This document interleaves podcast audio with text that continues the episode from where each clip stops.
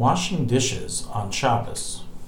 Laws and regulations. In this lesson we will cover many of the detailed laws relating to washing dishes on Shabbos, such as when can you wash the dishes, how many dishes can be washed, may you wash dishes if you have clean ones available, may you wash dishes just to prevent it from being difficult to wash after Shabbos if the food's going to get stuck to it, can you soak dishes into water on Shabbos, may you wash the dishes if it's bothering you, such as the scent or the disarray that it is causing in your home.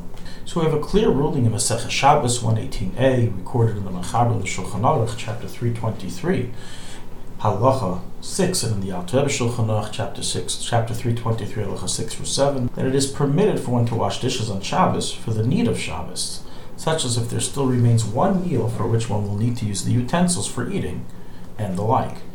If, however, one will not be eating any more Shabbos meals, such as after Shalashudas, then it is forbidden to wash any dishes or cutlery. So bottom line, it seems pretty straightforward, that if you're going to need the dishes, then you may wash them, while if you're not going to need the dishes, then you may not wash them. The reason for this restriction is quite simple. You're not allowed to prepare and do actions on Shabbos on behalf of after Shabbos, and hence only if you're going to need to use them, may you wash them.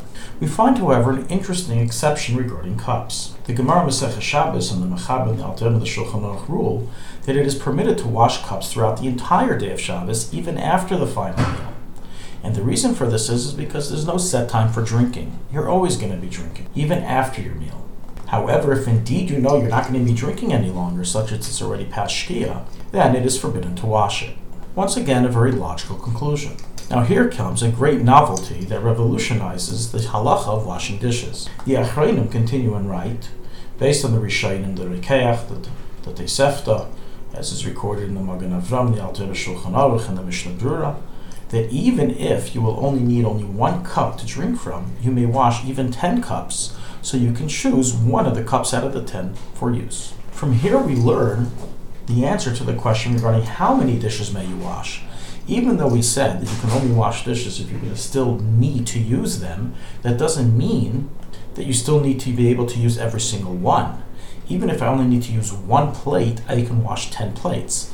If I only need to use one fork, I can wash all the forks in the sink, because potentially I can be using any single one of these. And hence, so long as you still have one meal remaining for Shabbos, you can wash all the dishes in your sink.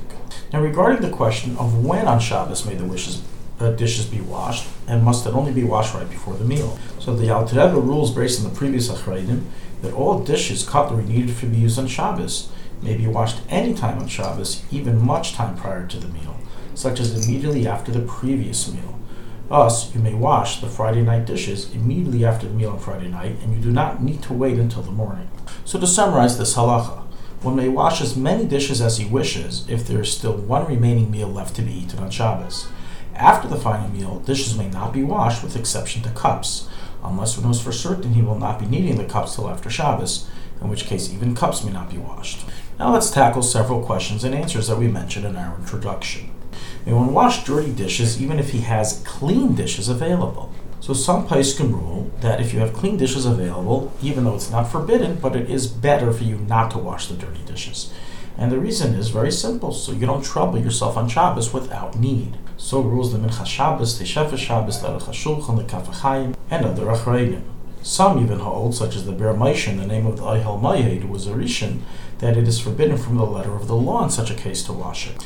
Other poskim, however, argue that it is even initially permitted to wash dirty dishes for the meal, even if one has clean dishes available to use. And so is the practical custom to be lenient. So rules the Oz Nidbir, the Shevet, the Mishnah Halachas, and this is also the implication of the Shulchan Aruch. And may one wash the dishes after the last meal if they are tarnishing the cleanliness of the house.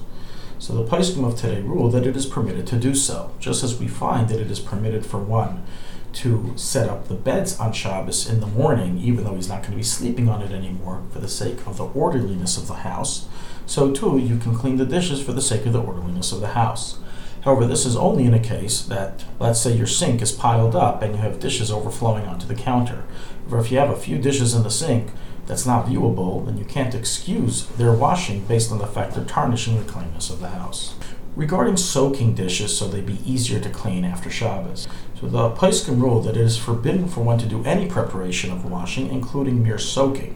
However, what one can do is place the dishes in the sink and then wash hands in the sink whenever you need to throughout Shabbos, which will end up causing water to pour into the vessels and hence cause the food to soak. Regarding washing one's Kiddush cup after it's used for, for Kiddush.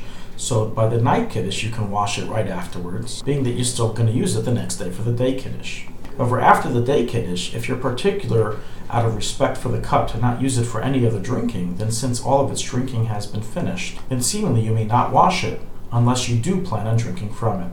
In all cases, one may rinse out the wine and then drink some water out of the cup and place it on the drying rack. Thank you for listening to Shulchan Aruch Harav dot com. Our free services of making Torah knowledge available to the public depends on donors like you. Please help us continue our work through making even a small contribution at Shulchan Aruch Harav dot com under the Daily Halacha Dedication section or in the subscription page.